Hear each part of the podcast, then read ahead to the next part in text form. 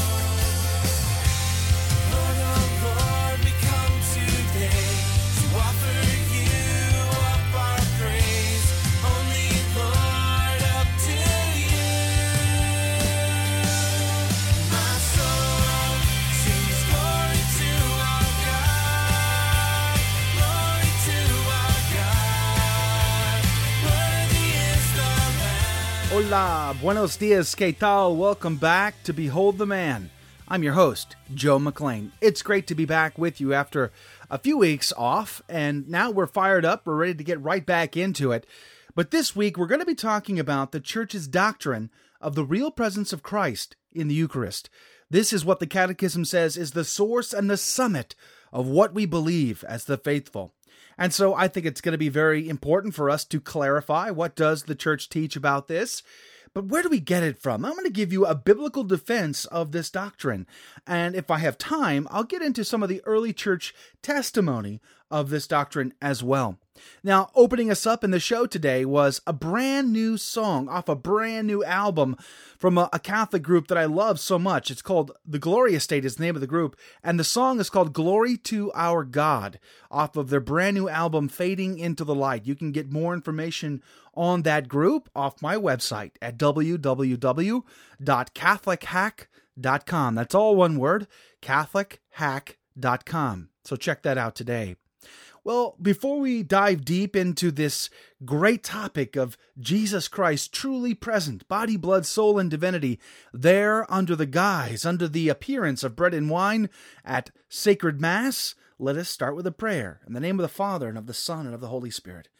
All glory and gracious God, we come before you. We seek your holy mercy, and we praise your holy name. You alone are worthy of praise. You alone are glorious indeed. And so we stand in awe of you, Lord, especially of the sacrament that you have graciously given to us as food for the journey, as the bread of life, the manna come down from heaven to give us life. So we praise your holy name, and we seek your Holy Spirit to come upon us and give us the words to guide us through your grace to the truth that you have made known to us through your only begotten, our Lord, our God, Jesus Christ true God and true man. We praise your name, Father. I lift up in prayer to you my father in law, who is suffering from cancer. I pray for your grace upon him. I pray for your strength upon him. And if it be your will, may you heal him miraculously for his conversion, for the conversion of the entire family, and for all poor souls who need you most. I pray this for your grace and seek you in your mercy. I pray in the name of the Father, and of the Son, and of the Holy Spirit. Amen. All right, let's get started. I took a, a poll. I've, I've been taking this poll now for a few weeks off of my site, CatholicHack.com, basically asking Do you believe in what the church teaches on the real presence of Christ in the Eucharist? And I gave a couple of options for, for people to choose from. Option number one was Amen, I believe. Option number two was I don't know, but I do trust the church. Option number three If you believe, then it's Jesus. But if you don't believe, then it's not Jesus. And the last option was no, I don't believe. Well, we were blessed. We had 143 voters, and out of those, 91%, that's 130, voted Amen, I believe. Only four votes said, I don't believe. Well, it's likely that the majority of those who voted are practicing and faithful Catholics. Because, as we've seen in recent times, these polls given by news agencies that suggest that the majority of Catholics, I think the last one said 61%, do not actually believe in this doctrine. And so you might not, if you're listening, you might not uh, believe in this doctrine, or you might not, uh, you might know somebody who doesn't believe in this doctrine. Maybe, maybe a family member or a loved one, a neighbor, even. Who knows? So I thought it's very important for us to to sort of clarify what the church teaches, and really give a defense for this. I want to show where in scripture we can we can reference to back up our claim that this is what the church teaches that Jesus Christ truly is present body blood soul and divinity there under the species of bread and wine now it seems very fanciful to those who are outside of the church. You know it tastes like bread. It tastes like wine. It looks like bread. It looks like wine. How can he be there? I think you people are just fanatics. Really? Well, I think when we get into the text, we're going to see that we're not fanatics, we're just faithful. And sometimes our faith has both faith and reason. And some things are reasonable. We can touch them, we can taste them, we can feel them. And sometimes our faith requires an act of faith. That when Jesus says, you know, so let it be, we believe him. You know, when he says, truly, truly, I am, ego e me, we believe him. When he says, Amen, amen, we believe him. And so this is one of those cases where our Lord spoke very clearly and we believe him. Then we see an entire tradition of the church believing him all along the way. Even as back as the first century, we have historical writings that corroborate the real presence of Christ in the Eucharist. We also have miracles. There's a, uh, a great book here in my library called Miracles of the Eucharist, going you know back all the way uh, the earliest centuries, detailing some of the greatest Eucharistic miracles that we have in recorded history, a lot of which were scientifically explored. So pick this book up. In fact, I may just put a link on the on the website catholichack.com under this particular uh, posting so you can get more information on that. Well, we got to get into the, the scriptural references here, or we're going to run out of time. Now, I want to go about this sort of in a methodical way. And um, the first step is I want you to understand that in the Old Testament, we saw what? Priests. Priests offering what? Sacrifices. And those sacrifices were on altars. Now, we need to think of that same model only in the New Testament. Because if there are priests, then there must be a sacrifice. So let's dive backwards now. Exodus chapter 24. We see Moses there setting up uh, an altar and 12 pillars and taking 12 men from the 12 tribes who were priests because they offered sacrifices. They offered the lambs, the bulls, and the goats. And he took these 12 men and gave them, and, and they, they made sacrifice. And then he took the blood from their sacrifices and he sprinkled it not only on the altar, but on the people it themselves, on the people gathered there under the mountain where they were come to meet God. And he sprinkles this blood upon them and says, you know, that this is the blood of the covenant. Very, very specific language. But understand that it's done in the context of priestly sacrifice, specifically 12 priests. We're going to see this again. Now, let's fast forward. Luke chapter 22, verse 26. What does our Lord say there as he's instituting the Eucharist there in the, the upper room, the Last Supper, the night before he is betrayed and offered up for our sins? He becomes the victim. We're going to get into that here in a minute, too. But there in Luke chapter 22, verse 26, our Lord says that this is this blood that's poured out. It's it's poured out. This is the blood of the new covenant. Our Lord uses the same exact language that's used there in Exodus chapter 24. Now, in Exodus 24, Moses had 12 priests on 12 pillars offering sacrifice.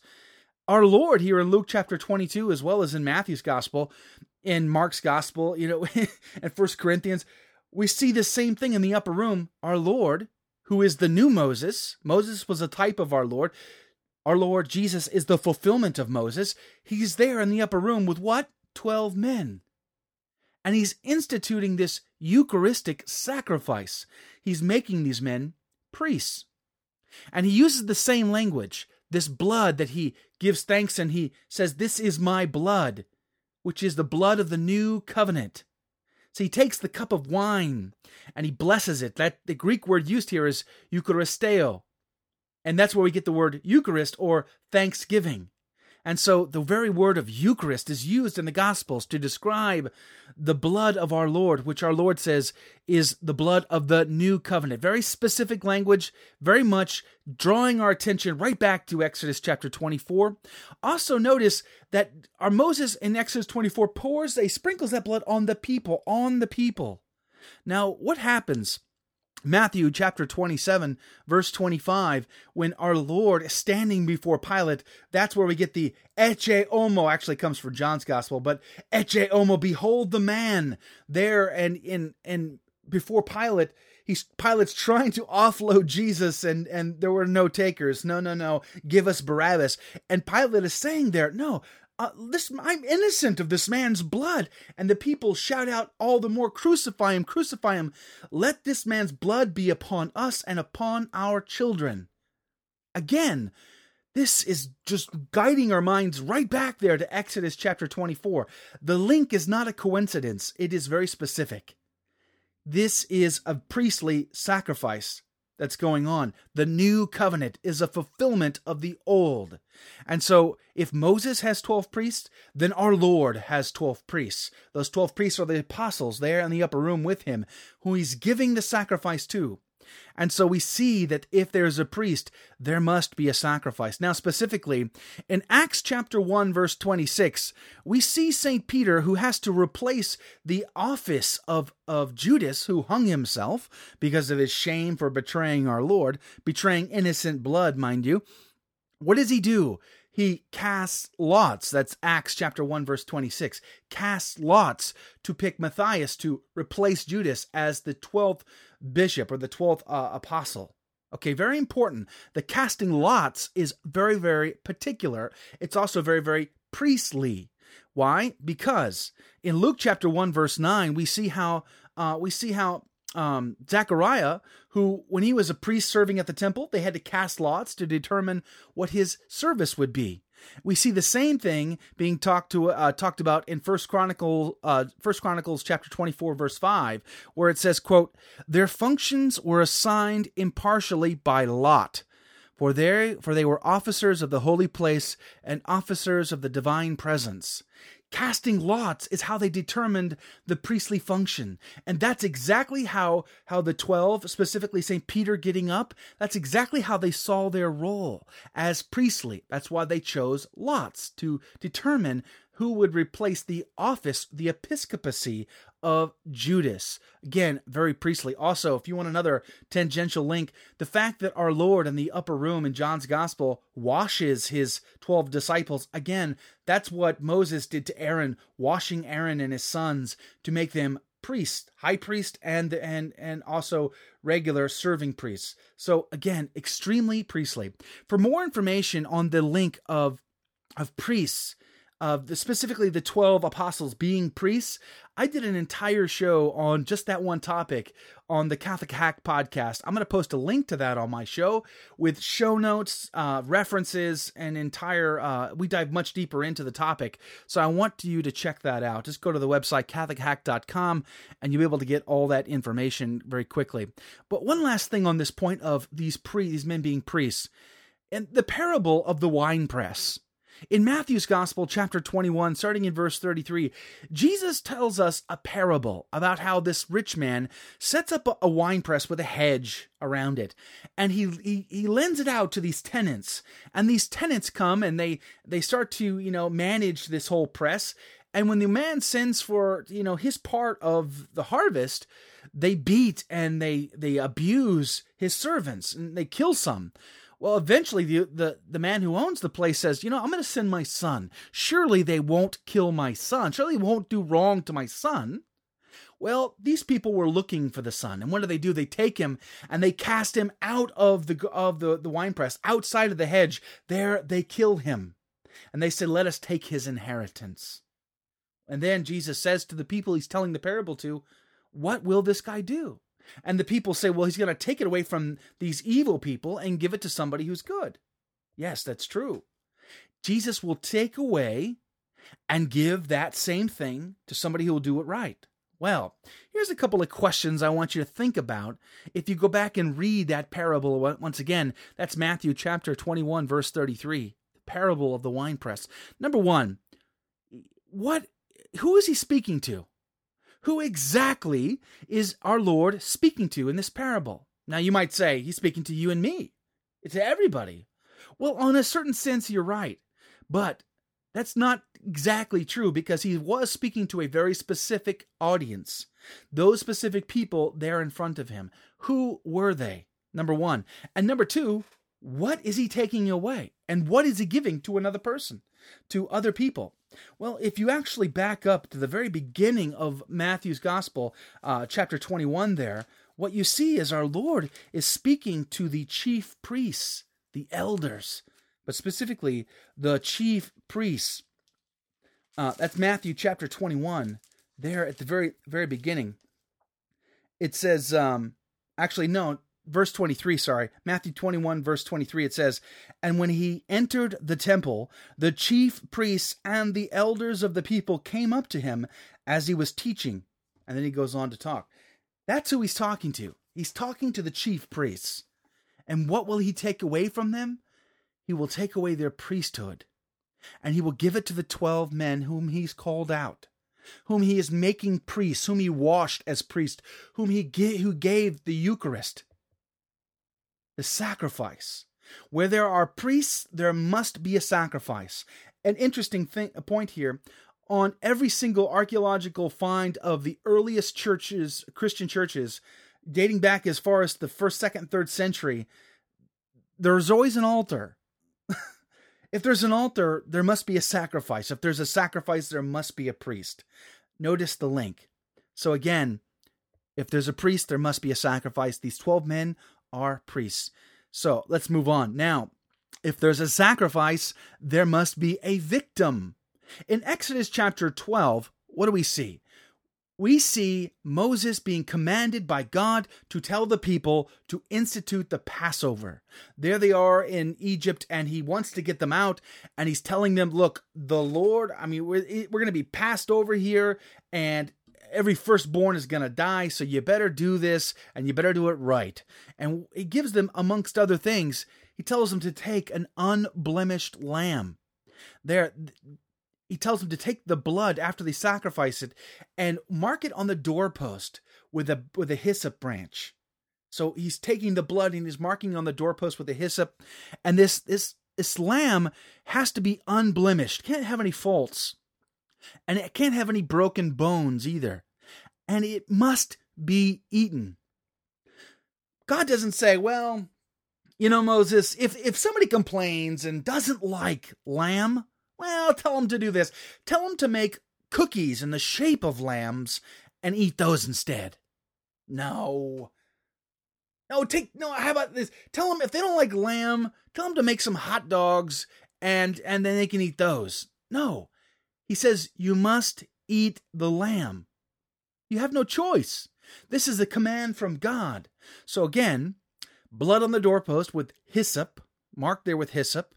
The lamb itself is fa- uh, flawless, it is without fault, and it has no broken bones. That's Exodus chapter 12. Now, in the Catechism of the Catholic Church, paragraph 1340, the church says this Quote, by celebrating the Last Supper with his apostles in the course of the Passover meal, Jesus gave the Jewish Passover its definitive meaning.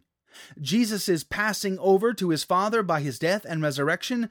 The new Passover is anticipated in the supper and celebrated in the Eucharist, which fulfills the Jewish Passover and anticipates the final Passover of the Church in the glory of the kingdom. Now, that's just one paragraph. There's so many more in that whole section that are just so clear and phenomenal that I highly recommend you you spend some time there in the Catechism of the Catholic Church. But basically, in a nutshell, the church is telling us that the Eucharist, the sacrifice of the Eucharist, fulfills the Passover meal, the requirement of God to celebrate, to remember their exodus in the Passover Seder, which is celebrated every year. So the Jews still today celebrate the Passover. Why? Because they're still remembering, they're still bringing to their memory that experience of exodus, of slavery to freedom. And so in that, they still take their, their lambs, they still sacrifice them, and they still have to, uh, you know, make sure that they, they fulfill the commandment of God. Well, the church says that our Lord fulfilled this. He perfected this in his own sacrifice. His Last Supper meal is our new Passover sacrifice. That's the sacrifice we celebrate in the Mass every single day. Now, a couple of key comparisons to that sacrifice there in Exodus chapter 12 to the sacrifice our Lord institutes in the in the upper room. Number 1. Again, remember that they had to take the blood of the lamb and mark it on the doorpost with the branch of hyssop. hyssop. That hyssop comes back to us in the New Testament, specifically with our Lord there on the cross as he's about to die, pass away for our sins. He became the victim for us, right? Well, he says there right before he or actually right after he gave John his own mother and gave John to his mother. He says, I thirst. You can find this in John 19, 28 and 29. He says, I thirst. Now, what they did was they gave him something to drink. What they did, gave him was uh, like a like a sour wine, and they lifted it up on a branch of hyssop to his mouth, and he took and he drank. John says. Now, I did a whole show called The Fourth Cup, which is basically a regurgitation of something Scott Hahn did. So uh, he's the master, I'm the hack. But I, you can still find that all, on my website, CatholicHack.com. And we get into the fourth cups and why this is so significant. The fact that our Lord says, I thirst, the fact that he actually takes and drinks it, extremely significant. But it more importantly just to get to the point here it links this to the upper room because what we see is our lord instituting the sacrifice in the upper room and completing it there on the cross. They are one and the same. It is one event. It is one long narration and it's very very important. So check out the website for more information on that to give you more detail. But we see that hyssop the sacrifice, the Passover sacrifice, the link there is not a coincidence. It is very specific and it was very intentional. The link, the hyssop branch is being brought into us again. Now, again, we see that in Exodus 12 that the lamb had to be without fault, had to be unblemished, nothing wrong with it. Well, in 2 Corinthians chapter 5 verse 21, St. Paul tells us that God made him who knew no sin to be sin for our sake. He took upon our sin upon himself. He drew all men to himself.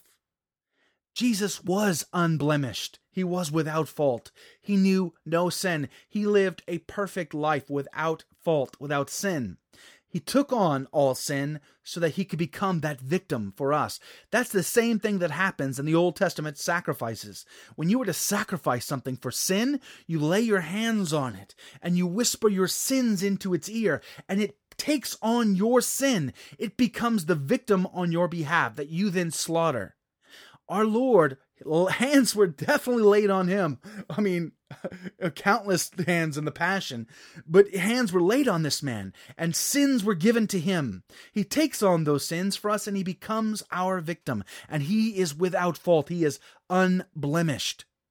Also, he can't be broken either. The lamb in Exodus 12 could not have any broken bones.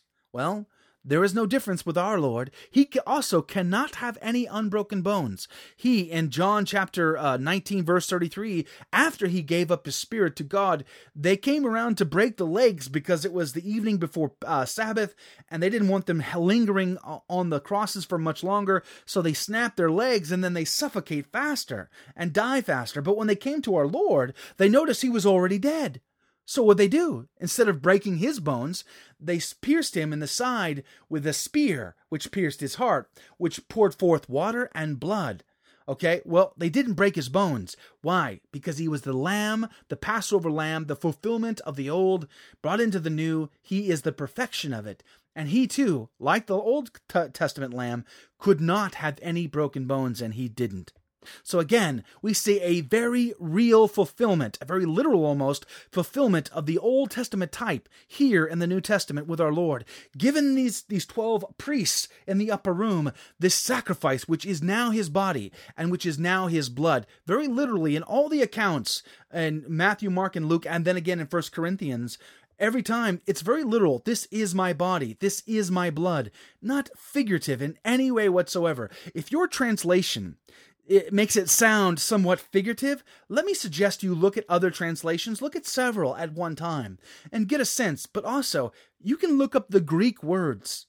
I can show you. Email me, catholichack at gmail.com, and I can show you the Greek words. They're very literal, not figurative. This is my body. This is my blood. This is not figurative language in all of the accounts.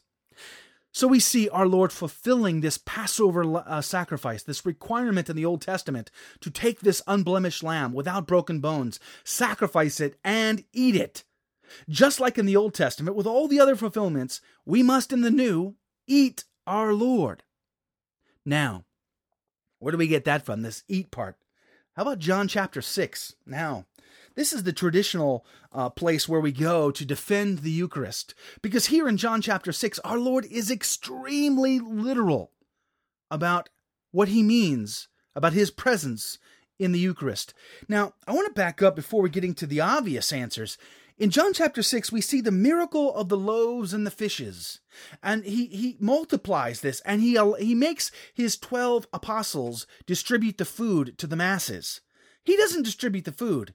No, he makes the miracle, and it's them who distribute the food, bringing back extra each time. And they wanted to make him king, and so he retreats from them. He's not an earthly king, he is the King of Kings and the Lord of Lords. They didn't see it right the right way. So what happens?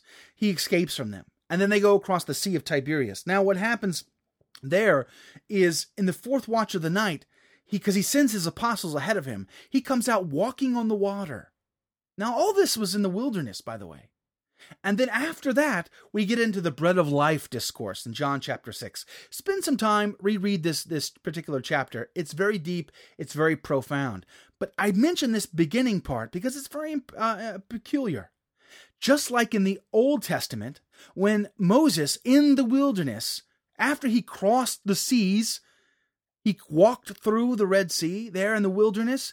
Bread of life comes down from heaven. It's actually the manna Bread comes down from heaven, and he uses it to feed the. It's a miraculous multiplication in the in the in the wilderness, used to feed the people.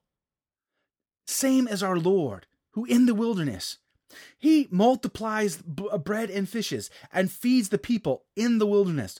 But unlike Moses, he doesn't have to walk through water. No, he is the Lord of Lords and the King of Kings. He walks on top of water. And so we see a perfection of the Old Testament type of Moses here in the New Testament. But unlike Moses, who had to ask God to bring down the bread, our Lord says he gives himself in the bread. That unlike the fathers who ate the manna in the wilderness, they died, but if you eat my body and drink my blood, you shall live forever. John chapter 6. It there's just so many references. It goes on and on and on. But let's for example, uh, verse 52 The Jews then disputed among themselves, saying, How can this man give us his flesh to eat? So, so in other words, they took this very literal, not figurative. How can this man give us his flesh to eat? They knew exactly what he meant to say. Verse 53 So Jesus said to them, Truly, truly, I say to you, unless you eat the flesh of the Son of Man and drink his blood, you have no life in you. He who eats my flesh and drinks my blood has eternal life, and I will raise him up on the last day. For my flesh is food indeed, and my blood is drink indeed. He who eats my flesh and drinks my blood abides in me, and I in him. As the living Father has sent me, and I live because of the Father, so he who eats me will live because of me. I knew it! I knew I'd run out of time! I wanted to go on to talk about the, the, the, the verbiage of remembrance and offering there in Luke's Gospel anamnesis and poio, Greek words that are sacrificial, recalling the, the memory to become present and real. But our Lord says in John 6 Eat my body and drink my blood. This is what you do if you want to have life. Well, check me out at CatholicHack.com for more information. God bless you. From the Catholic Underground.